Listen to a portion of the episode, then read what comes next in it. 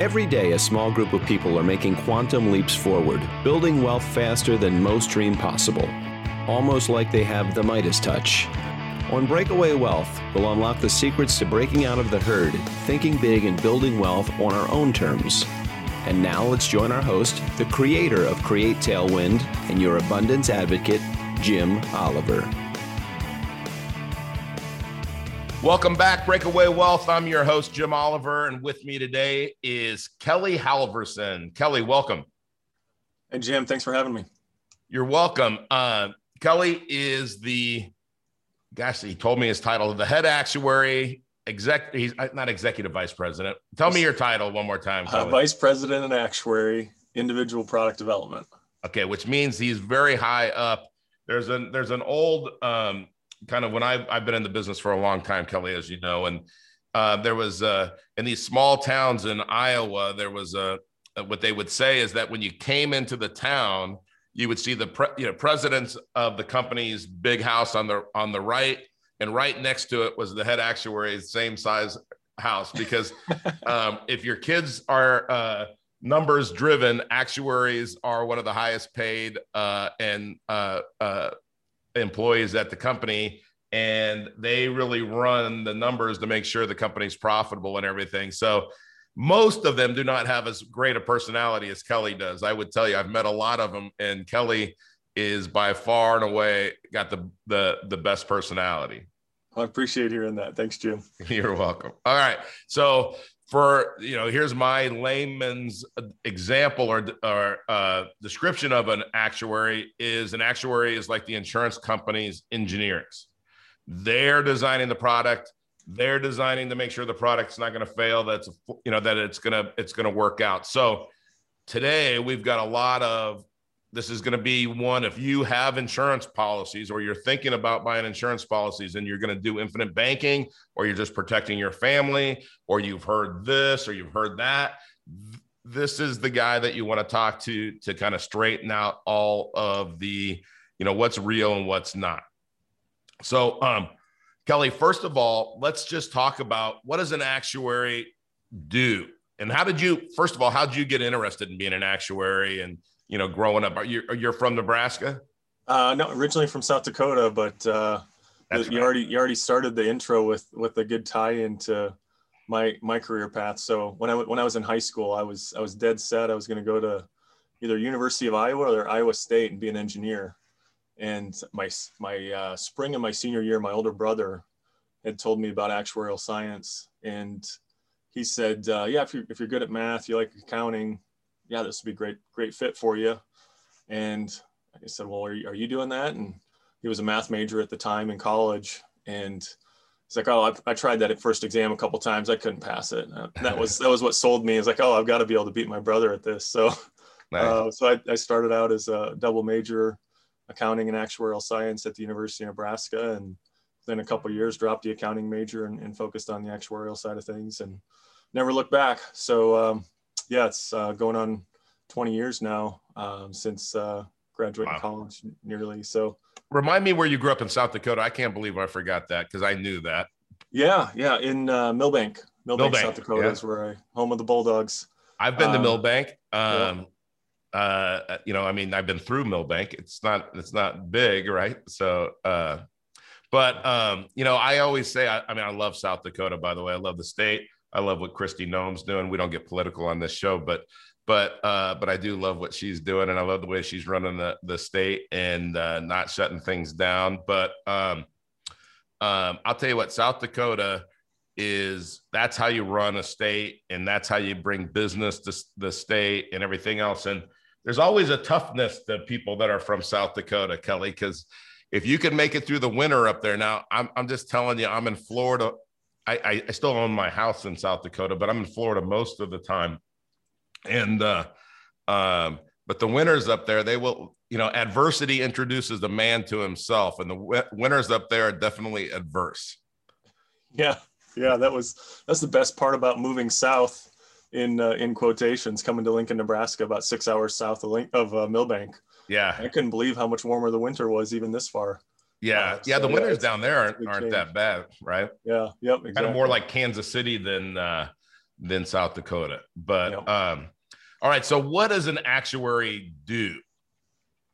Yeah. So um, it kind of, it depends on what, uh, what part of the industry you end up choosing. For me, working in life and annuity products, um, for it's a lot of, uh, we do a lot of benchmarking, look at a lot of our competitor products, and uh, really go through, go through the detailed product filings um, to, to better understand our competitor products, understand what our options are in, in terms of design. So, um, you know, we, we do end up using a lot of the, the theoretical stuff we learned in, in college, and don't, we don't necessarily apply the, take, take the theory and use that really in a, in a raw sense. It's applying that to, to spreadsheets or um, different pricing software, that, that kind of thing, where you take those learnings and, and you make it more of an applied basis. So um, yeah, we're, we're doing experience studies, look at the lapse behavior of our existing business, you know, how, how policies performed over the last ten or twenty years.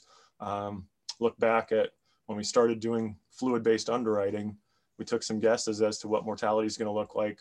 Um, as time progresses, ten, twenty years on, we get to understand and review that experience and, and better know, is it, um, are, are we, are we getting preferred plus like mortality into our preferred plus book? Um, so we, we do a lot of that actual to expected analysis on lapses, expenses, mortality. Um, and then that all flows in through, uh, through the dividend declarations as well. So, um, so a lot of it is looking in the, in the rearview mirror to try to decide where we're going to go next. That's, that's awesome. And, you know, one of the things that, um, I always say, like when I'm explaining insurance to somebody, I always talk about term insurance, right? And I say, you know, Kelly, if you and I were going to start an insurance company, we just sell term insurance, because, you know, there there's not a lot of term policies that pay a death benefit, and that's the only benefit is the death benefit, right? And that the the company doesn't think you're going to die. Like if you buy a policy at thirty-five years old or something, the company has actuarial data that says the chances are really low that you're going to die, but you got to protect your family. So you buy it, right? And then when you're sixty-five, if you wanted to buy a thirty year term policy, the insurance company would laugh at you, because they know within that thirty years, your chances of dying are closer to one hundred percent than, than, than the one percent or less. So, you know, what I always say is, is when you buy a term policy, you're betting against the insurance company, and they have actuarial data on their side. And, and, I, and I've heard that, you know, if I told you, okay, I'm fifty-five years old, I grew up at, and this is where I grew up, there, there was a thousand kids in my high school, you could tell me how many of them are dead by now, right? And, and, and, you know, with some other data, you could get really close to telling me how many of those people are dead, right? Yeah, yeah. I mean, you have a have a pretty good guess. Um, if you've got a big enough number, that's that's the key thing you threw out there, the thousand lives. So law of large numbers, um, when, once you start getting a big enough population and you, you understand um, what part of the world they're from, you understand the mortality of that overall group of, of individuals, you can get a pretty good handle on that for sure. All right. I think by the time we get this done, Kelly, we're going to take this recording over to underwriting. You're going to upgrade me from select to preferred plus. They say I'm a little bit short for my weight, but I'm, I'm just telling you, I, I, I, you know, if I could just get six, three, six, four on that application, I might still be, I might sneak in just right under the number for, uh, uh, for preferred plus, but all right. So let's talk about, um, you know, one of the questions I get a lot when we look at like a whole life policy, we deal mostly with whole life policies. And we, we I want to touch on kind of how the, you know, the, how a whole life policy is kind of manufactured, but um, people will say to me, well, how does the insurance company guarantee four percent gross? Because, um, you know, they're, they're not getting four percent on their port portfolio now. And, you know, how do they do that? Can you just touch on that for a minute? Yeah. Yeah. And this, this is, um, this is a really timely question too, because it, it fits in really, really well with the, the regulation change that um, we at Ameritas and, and the entire life insurance industry is dealing with as um, end of last year, the, the seventy-seven oh two changes just got passed. So um, there'll be a tie in there as, as we move into that part of the discussion, but um, the, the four percent uh, guaranteed rate, which is, it's commonly called that when you look at our whole life policies. Um, if you look at a specimen contract from Ameritas, it's going to say contract rate four percent. And what that, that means, it's, it's not going to say you look at your guaranteed cash value at year ten and it's ten thousand dollars, and you look at your guaranteed cash value at year eleven, it's not automatically going to be four percent higher. Um, that four percent is used in the guaranteed cash value determination, um, but it's, it's really more of a reserve calculation. So to your point, the, the gross mortality and the gross interest rate used in determining guaranteed cash values is four percent. So it basically says, when you look at the, the maximum age, let's say age one hundred twenty-one on a million dollar policy, on a whole life contract, doesn't matter which company you're looking at, they're all gonna have the exact same guaranteed cash value at age one twenty-one. It's gonna be exactly the same as the death benefit. And that's, that's the way those guaranteed cash value calculations work, is from the time you issue that policy to the time they hit age one hundred twenty-one, guaranteed cash value is growing and increasing each and every year. Um, but the, the four percent isn't a true guaranteed internal rate of return. Um, it, it is gonna vary quite a bit year by year. Um, for most contracts, it probably peaks at about two, two and a half percent if you're looking at a guaranteed actual rate of return, because uh, that is going to be net of the um, the death benefit, or net, net of the mortality costs. Um, and that all, also doesn't bring into consideration the guaranteed premiums, because um, you could have the exact same guaranteed cash value on two different contracts, um, but one of them might have a premium that's twenty or thirty percent less. So obviously that one's going to have a stronger internal rate of return on the guaranteed cash values, because you're paying a lot less premium to buy the exact same guaranteed performance. So, right. so yeah, there's a lot of, lot of different moving pieces there. Yeah. And that's where I think sometimes, you know, when, um, and at Create Tailwind, we show people a lot infinite banking, and there's a lot of people that are out there creating YouTube videos and everything else. And they focus so much on the policy, and they focus on the ratings of the policy. And I always use, Kelly, the example of A I G in two thousand eight or nine, where thirty days before they were basically insolvent, um, they had all the top ratings, right? And their derivatives division in uh, London, England, almost brought that company down, like twenty people in one division, because, as you know, derivatives are super uh, risky. And if it goes the wrong way, you're, you're, you're in trouble.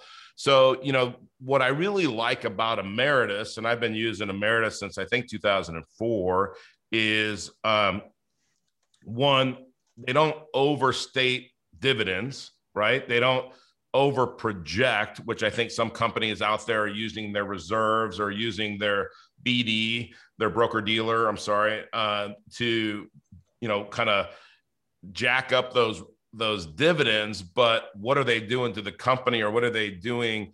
Because we've just had one insurance company get in trouble because of their reserving on the annuity side, and they're actually demutualizing. We might talk, touch on that. But, but, you know, talk about, um, talk about that reserving, and really what's important to look at an insurance company from a strength standpoint. Because I think this is where Ameritas really shines, but you have to look a little bit under the surface to see it. Yeah. Yeah. It's, I'm glad you brought that up, Jim, because that is, that is an area we really focus on within our business, uh, within our balance sheet. Um, you'll hear our, our C E O talk a lot about our fortress-like balance sheet and the, the strength of, uh, of what we bring to the table. The, the easiest metric for us to look at is capital and surplus to assets. Everybody publishes that. That's in Blue Books. Um, and we haven't, haven't seen the, the year-end numbers, but we did just recently update our, our benchmarking, and it showed um, our capital and surplus to assets ratio at eleven point four percent. Industry average is just above nine percent. Um, and there, there's companies that, um, you know, the opposite extreme from, from our approach, I'd say, is Athene, where they, they really try to grow assets as quickly as possible and keep it as, as little capital behind that as possible, just to be as efficient as possible. Their ratio is less than two percent. So. Whoa. Um, so there's a big disparity across the industry as to how people are capitalized in their insurance operations. Um, we have, a, we have, like I said, of the companies we benchmark, the highest uh, capital and surplus to assets ratio. So we feel like we're in a good position to weather um, some un unpleasant times. You know, over the last year, it, we've seen that play out in the industry, um, where where a lot of coronavirus deaths have have led to higher expected, higher than expected mortalities across the industry. You know, when we looked at year-end numbers, it was more than twenty percent above for the entire life insurance industry in terms of paid death benefits. Um, for us, that, that isn't really even a blip on our radar screen when you when you look at the capital position of Ameritas.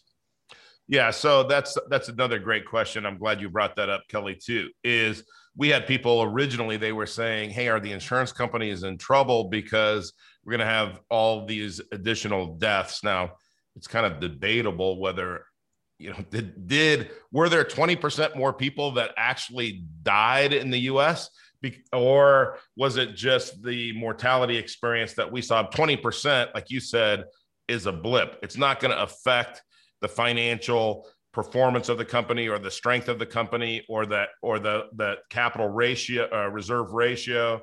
I mean, talk about that a little bit.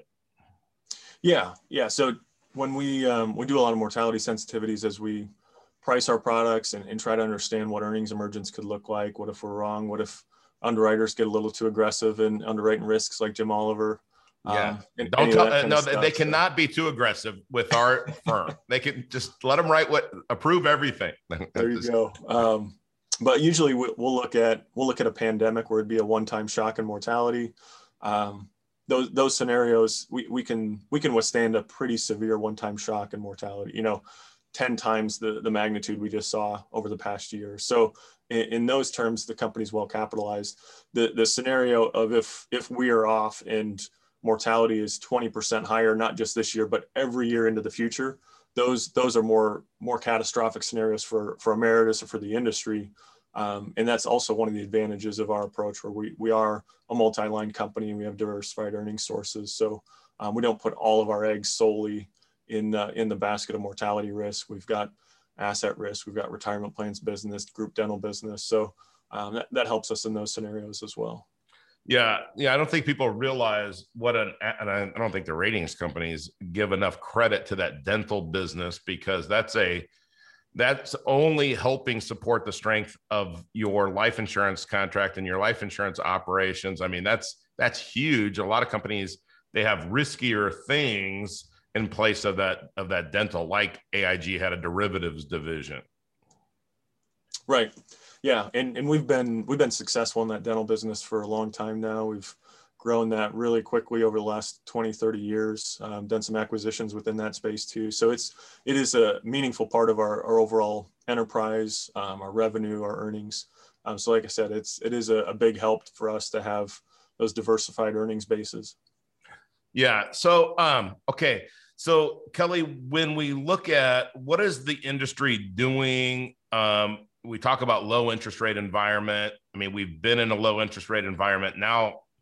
I mean, this is as long as I can remember in my fifty-five years on, on, on earth being in this kind of low rate environment. Um, what do we, what does the insurance company look at and, and what are they doing for a, a low interest rate environment? And then, and how does that affect the insurance contracts? And then if it turns around and it went the other direction and we have back like the eighties, where we had high interest rates, and Nelson Nash does a great job talking about him getting kind of caught in a high interest rate environment, but his life insurance contracts bailed him out of that. And so talk about those two extremes or, or kind of what's happening right now. Yeah. Um, so in the, the low interest rate environment, um, I agree. It's, it's been unprecedented. We thought we were in a low interest rate environment, and then twenty twenty happened, and um, whole, whole new level. So Not, it's not really fun to set those kind of records with the ten-year treasury, um, but things things have really improved here in the last few months. So that's that's been a nice help. Um, but when when you look at the investment grade assets that um, that our asset team is is looking to back to buy to back our portfolios, um, there there is a gap between new money rates, the assets we can buy today, versus where portfolio yields are at, um, and Our, our products, as well as what we think is everybody else out there in terms of the way they manage their whole life books of business. They look at a portfolio rate approach.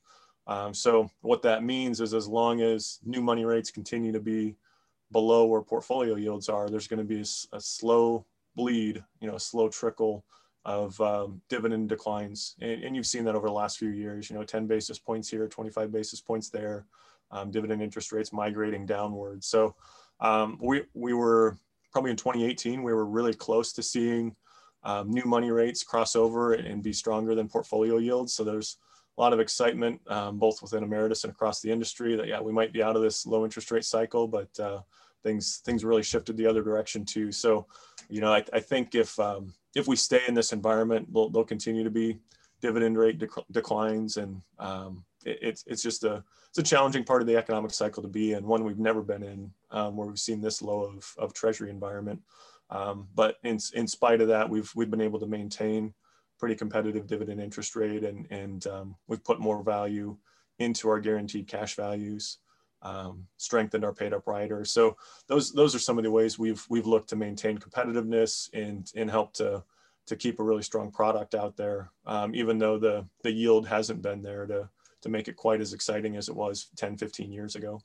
Yeah. You know, what's really interesting about the Ameritas product, and as, as, as you know, we look at a lot of different insurance companies, and the, the guarantees inside the Ameritas contract are just such a, an attractive part of it, just as a customer buying life insurance and expanding my um, infinite banking portfolio. But when I look at like a ten year um, projection, right. Mm-hmm. And I wouldn't, I don't, I don't know.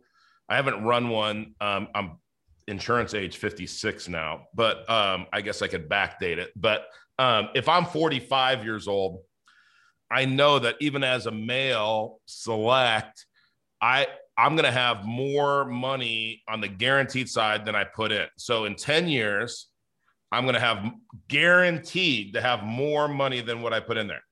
Now think about that. What other thing could you put in money for ten years and guarantee, guaranteed, worst case scenario, you have more than you put in, and it's got tax advantages. Now, to me, this is where it's so cool. With that lower dividend rate, you know, infinite banking still works, and the insurance company is charging me interest, and I'm using their money, and I'm going out and buying cash flow assets. That's what I do. And um, and it's a win-win, because the insurance company is getting a nice return on their money, but I'm using their money to go make more money, which is what a bank does. That's why it's called infinite banking, right? And, or it's one of the reasons it's called infinite banking.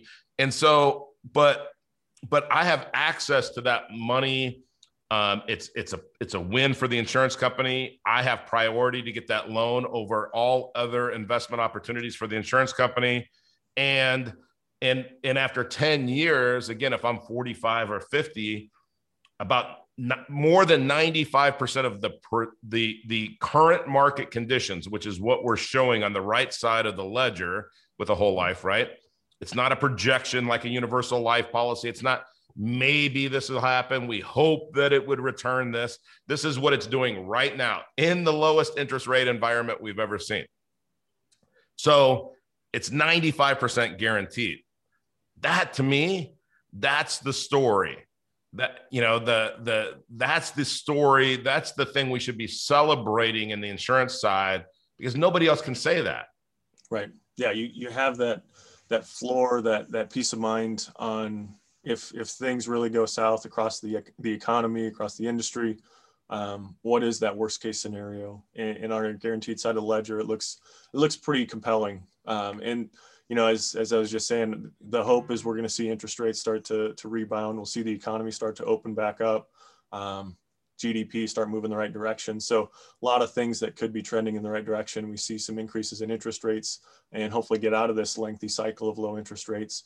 And in that scenario, um, what's going to happen? Portfolio yields go up, interest rates go up, dividend interest rates go up. So you're, you're then going to see, Um, if that scenario does play out, you're going to see performance better than what was originally illustrated. So um, I, I think it, it gives you that that certainty around this. This is how this is going to perform in, in an absolute worst case scenario. Um, and now I've got options. You know, maybe the maybe the market does improve. Maybe we stay where we're at, but I continue to get dividends and accumulate some growth there. Um, but it, it does provide that that great peace of mind with um, really strong guaranteed performance. You know, so I, you know, I never like.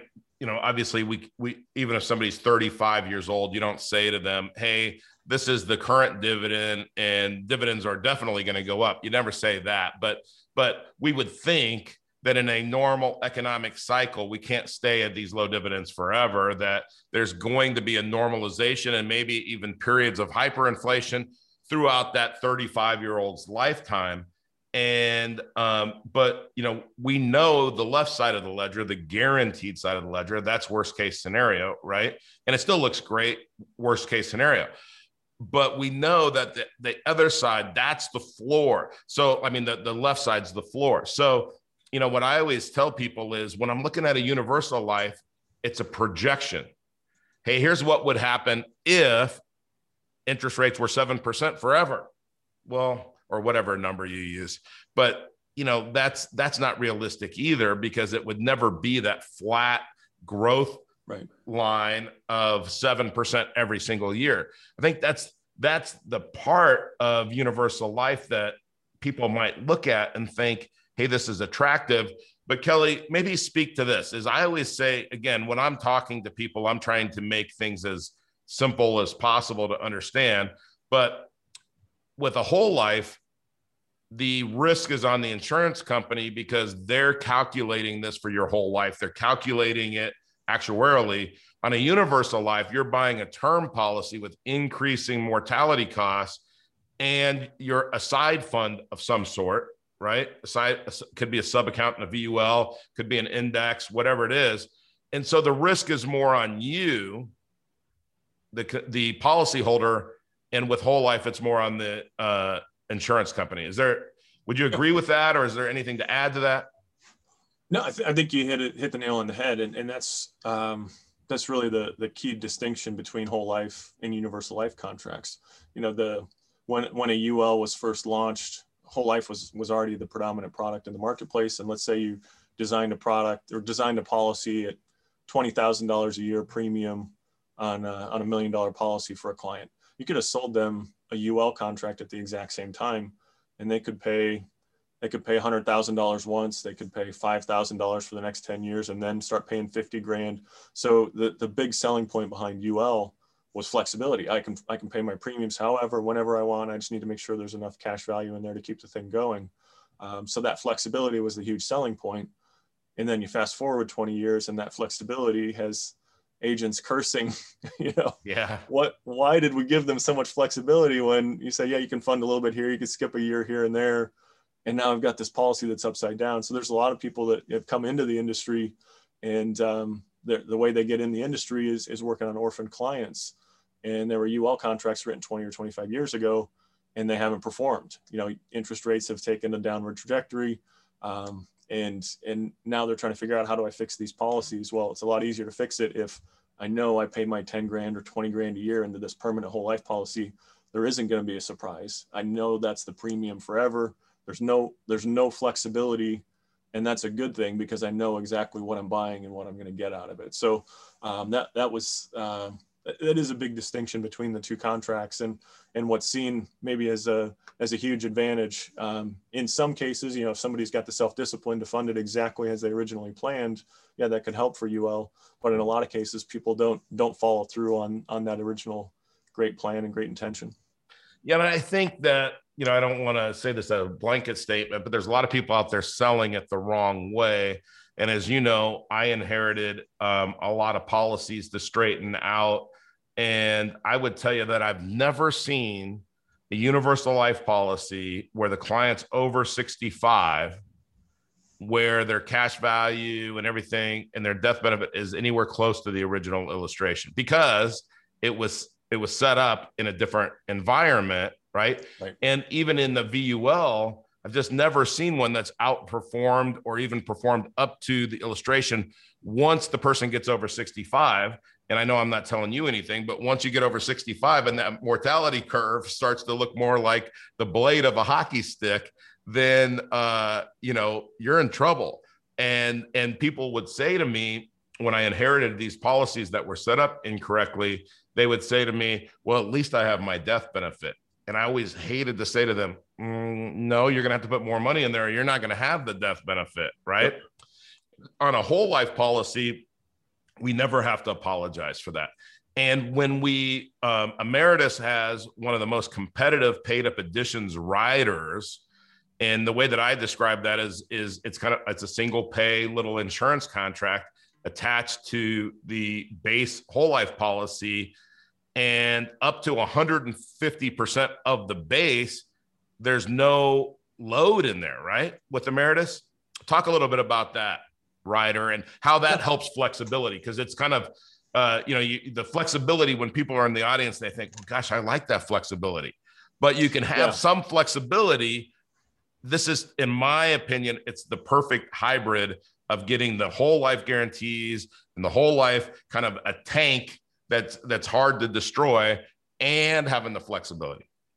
Yeah, yeah, exactly. So I'll, I'll use, I'll keep, keep my example going on the twenty thousand dollars whole life contract. So instead of a twenty thousand dollars base premium, um, we'd set it up as eight thousand dollars of base premium and twelve thousand dollars into our paid up rider. There's a couple advantages. The reason I pulled those numbers out of the air, um, that means our, our flex paid up rider is going to be designed as optimally as possible, where for the first one hundred fifty percent of your base premium, our paid up rider is, is not going to charge a premium load. So that twelve thousand dollars goes in without a load and you have guaranteed twelve thousand dollars of cash value.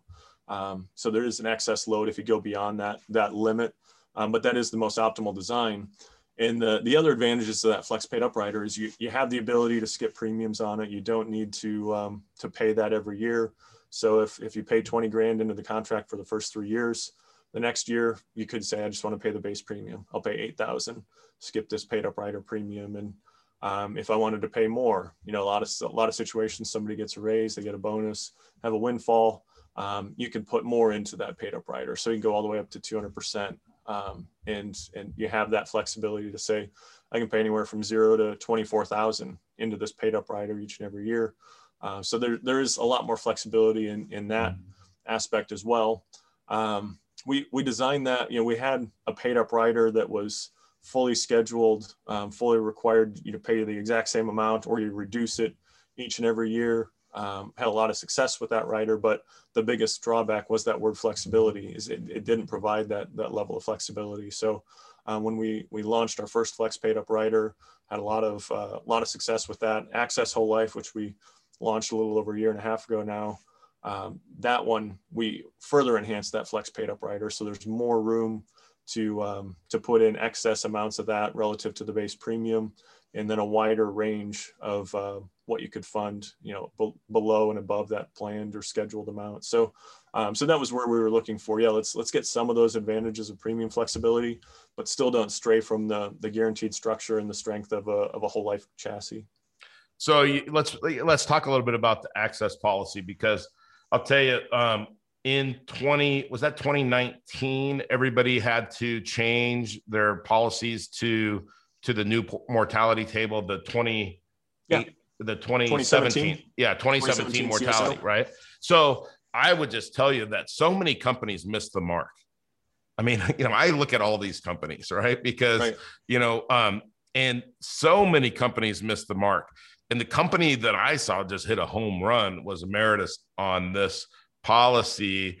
And, um, you know, if you take a forty or un, let's say under fifty year old female, okay, and you're doing what you said. So I'm going to use, because, you know, you're, you're better at math than me. So I need to use a hundred thousand dollar premium so that I can figure out the ratios. Right. Okay. okay. So, uh, at a hundred thousand dollar premium, forty percent base, sixty percent P U A. If I put a hundred grand in the first year, I'm going to have around sixty-two percent cash value that first year.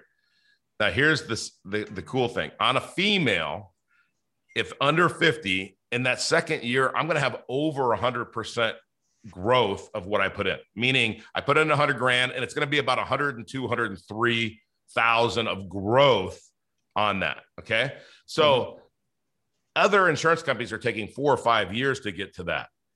How did Ameritas, uh, how did that happen? How, I mean, how is the design of this policy to where that's possible? You know, I don't know why it's called access, but to me, it's access to your cash. So, you know, I don't know if that's what came into it, but that's how I explain it. That's, yeah, that's exactly the the type of language I was, I was looking for with that. Cause I mean, it really was about um, having that liquidity, you know, knowing that you can get to your cash um, early in the contract. Um, so we thought about names like high early cash value, and there's, there's some in the, in the market that, that accomplish that, but it's not just about high early cash value. It's strong throughout the whole life of the contract. So, um, you know, I felt like access, it, it provides you access, not just year one, year two, but year forty-five, year sixty in the contract. So uh, it, it really does capture that um, that well. Um, we changed we changed the structure up quite a bit on this. So we made it um, we made it a shorter paid up uh, guarantee age. And primary reason for doing that was to enhance some of those early guaranteed cash values. So you do see that performance, like you said, right out of the gate. You're looking at year two, um, the total premiums you put in in year two, you get all that back through the growth and the cash value just in that second year. So yeah, that, that is very much intentional in the design of that. And um, by making it paid up in a shorter period of time, um, we were able to, to drive up some of those early guaranteed cash values. Awesome. And, you know, uh, didn't uh, Kelly, correct me if I'm wrong, but um, I, I don't think people in the audience or most insurance agents realize how long it takes for a policy written to be profitable to the insurance company. And one of the advantages that an insurance company has over an individual is they can have a lot longer time horizon, right? And um, and therefore smooth out some of these things like we're talking about today, of pandemics and and low interest rates, envi- environments, et cetera. But um, uh, didn't you guys extend the amount of time before the policy was profitable to create some of these performance enhancements too? Yeah, yeah, I'd say relative to most of our currently sold products, this this has a longer uh, payback period. So the, the point where from the, the carrier's perspective, when the just total distributable earnings of this product exceeds um, the capital contributed to make that product work, it, it is a longer period of time than most of our other products. Uh, and we, we were aware of that going in, and, and we knew what we were signing up for with that. Um, but like I said, we, we felt like this is this is a really important part of our product portfolio, uh, really important that we be as competitive as possible in, in this space. Yeah. Yeah.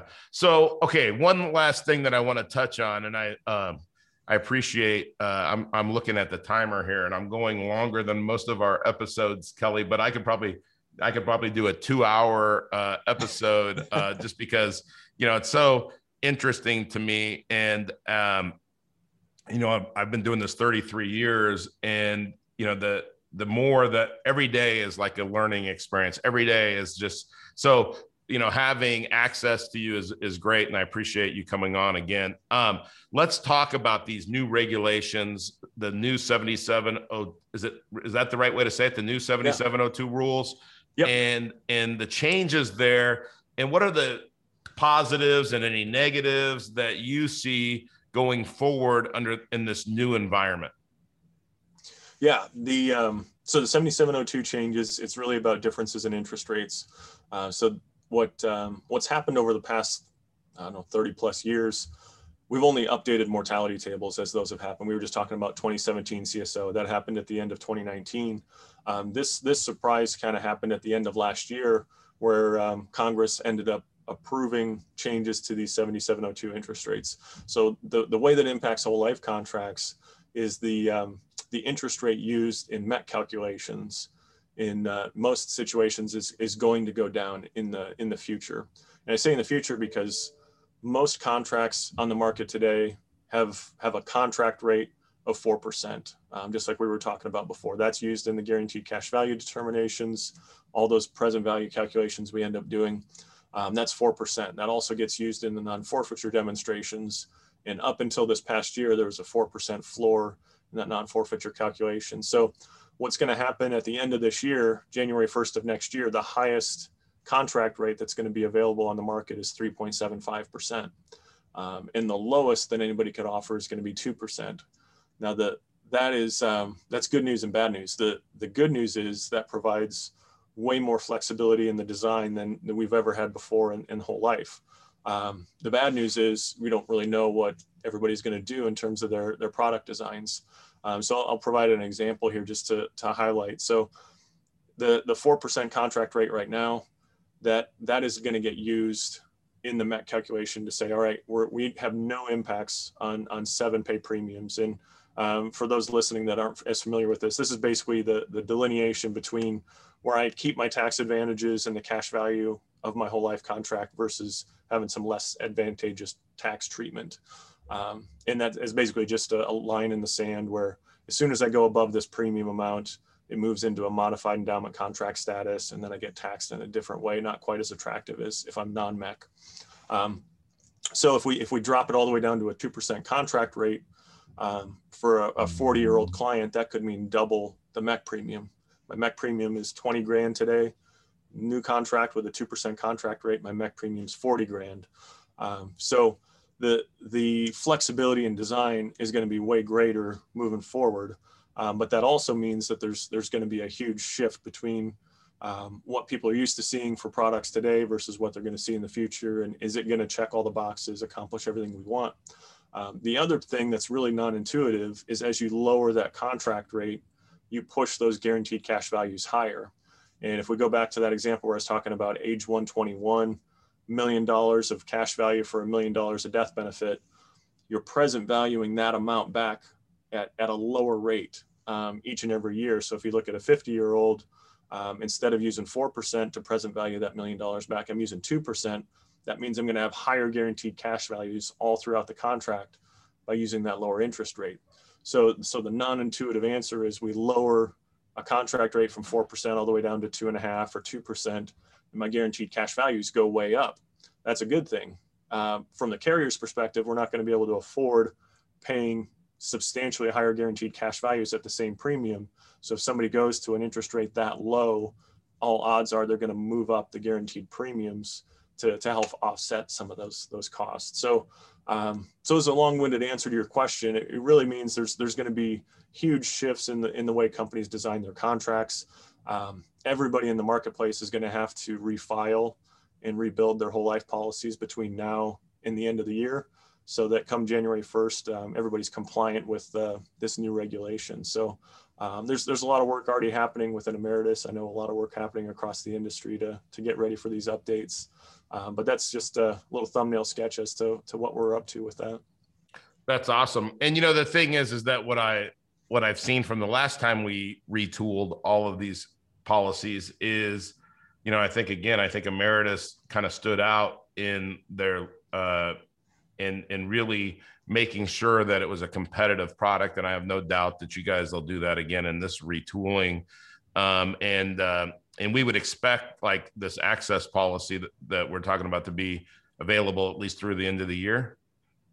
Oh yeah, yeah, absolutely. So yeah. the the end date, it um, in in our current form, all of our whole life products will be available till uh, till the end of the year, and then we'll be working through um, updates to to be in market first first of the year with the the new rates. Um, so like I said, the the biggest change, everybody's got to move that contract rate. So if you look, there's the the range what could be offered right now is between four and four and a half percent. Um, people are going to be filing those, and, and come January of next year, they're, they're all going to have to, to come down at least a little bit and potentially a lot, um, anywhere in that two to three point seven five percent range. Right. Right. Yeah. You know, it's funny, you talk about, um, the cost, um, and the premium, uh, you know, in, in a policy, and there's one company out there that, that touts their dividend all the time. And I don't know why they do, because their dividend is not higher really than anybody else's.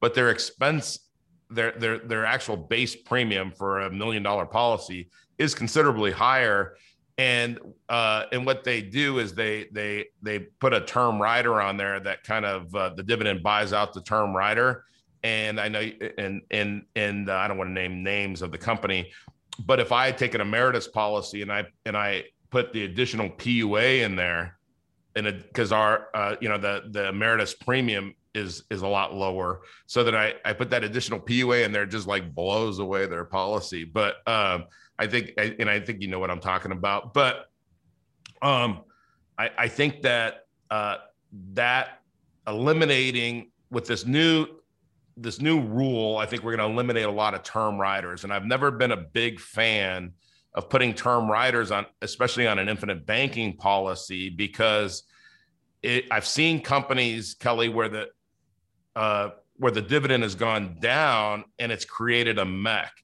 because of this term rider. Um, and this should eliminate those issues, shouldn't it? The new rules? Yeah, it'll, it'll certainly help um, with that issue. And and we, we plan to continue to have term riders available because um, yeah. there's definitely designs where uh, it could make sense. And, um, you know, depending on what the the need is, if it, if it really is just about, I, I have a, a short-term protection need and it's not being used to, to help right. get get to a stronger M E C performance, it's more efficient. I save a policy fee. It's the same competitive premiums you can get on a, a value plus term or, or standalone term product. Um, but I save a policy fee. Yeah, why not put it on the on the whole life contract? But I, I definitely agree with you that there, there are a lot of scenarios where um, funded absolutely optimally, as efficiently as possible, using a term rider to make that happen. Um, the dividend doesn't always play out exactly the way it was originally illustrated, and, and you could have an inadvertent M E C at some point in the future. And you know, we'll usually work with people to, you know, maybe we need to reduce the the term piece and um, come up with a way to avoid that that M E C and, and get that fixed retroactively. Um, but so we're we're very accommodating on, on that side of things, but it, it does end up creating some more challenges um, for you as the as a producer trying to make sure that that thing works as as efficiently and cleanly as possible. You know, I'm thinking of like the person that says, Um, Um, hey, you know, there's, there's, uh, there are people out there that they're, they're really touting the P U A, and the way that they get more P U A and less base premium is by using the term rider. And I think that's kind of manipulating it too much. And what I mean by that is somebody would say, I want ten percent base. Let's use my one hundred thousand dollars premium. I want ten percent base and I want a ninety thousand dollars P U A. Well, you know, where the leveraging of the policy really happens is in the base side. But like you said, I'm going to have load in my P U A now. I'm going to have this term cost. I'm going to have this exposure. And really all I'm gaining is a little bit higher cash value that first year. I'm not gaining anything long-term. And that term rider then becomes dangerous because I don't have very much base. If something happens in dividends and et cetera, it's just to me. And then they tell people, which isn't, uh, you, you maybe speak to this is, well, I'll, we'll just take the term rider off there after seven years, but they've projected the P U A for ten years. You know, like that yeah. doesn't work, does it?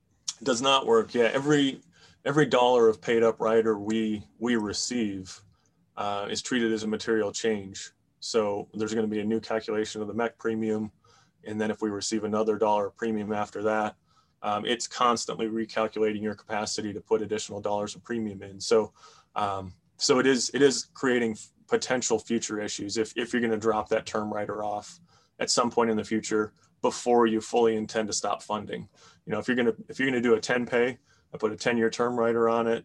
I, I R P U at the end of those ten years. I'm I'm probably in good shape there. But if if I want to keep paying the paid up rider for another five or ten years after that, that's where you run into problems where I don't have the room, death benefit wise, to keep throwing that much money into it. Yeah. So, you know, what I, what I always say is I don't want to plan somebody's uh, insurance future where failure is an option. That's why we don't use universal life.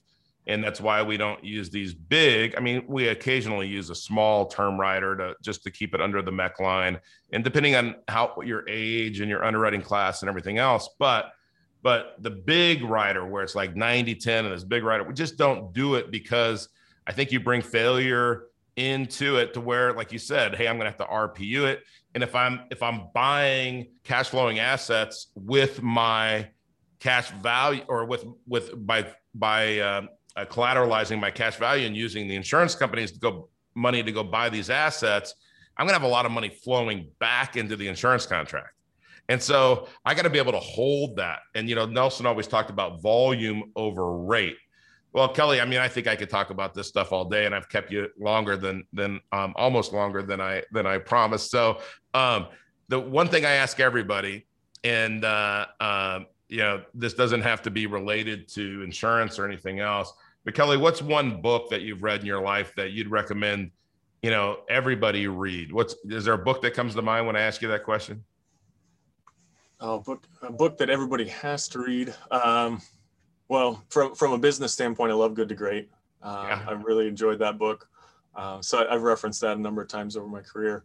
Um, I, I have a house full of young kids, and my favorite book to to read to them has been Little House on the Prairie series. Yeah. Uh, so that's that's a good go-to just uh, um, for uh, if, for those of you that are trying to, to keep the kids engaged and and remember a little bit uh, more challenging time. We think we got it hard right now, but uh, Is, is a little more difficult back in the day. So um, th- those are two that uh, far opposite ends of the spectrum.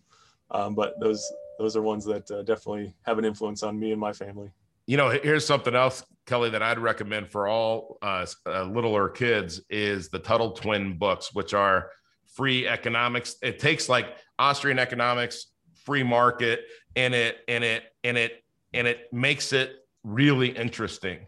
And they have a whole little series of books. I think you can buy the whole series as a package. But if you if you go to like Tuttle Twins dot com or something like that, um, but uh, or just to, uh, search Tuttle Twin Twins.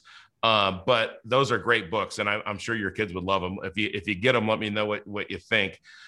Um, okay, well, let's wrap this up. This has been really interesting. You know, we try to on this show bring the audience, um, people that are out there using policies and infinite banking, people that are doing real estate investing, people that are uh, uh, are syndicators, people, all kinds of things. And it's and it's rare that we get somebody to be really transparent and authentic from the insurance company and being so open. So I thank you so much, Kelly, for coming on. Um, definitely is going to be an episode that I'm going to look forward to listening to again. Excellent, Jim. Thanks thanks so much for having me. It's always a great time getting to connect with you, and appreciate you giving me a chance to, to talk, not just to you, but to your whole audience. So very, very much appreciated. Absolutely. Okay. Until next time, audience, you got to break away. And one of the ways that you break away is you educate yourself. And today you got an education on how an insurance contract works, how actuaries think, and how insurance companies uh, posture uh, themselves for, for the future and protect you as a policyholder. And uh, until next time, break away from the herd, because nothing good happens in the herd. Want to become your own banker and build wealth on your own terms? We'd love to help. Go to create tailwind dot com to learn more and schedule a complimentary consultation.